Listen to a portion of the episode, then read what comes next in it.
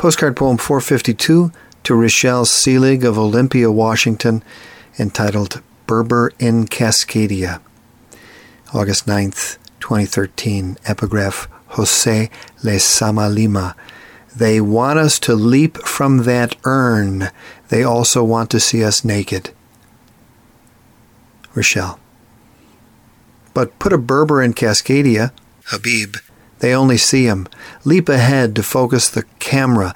Leap after me for a parking strip garden strawberry.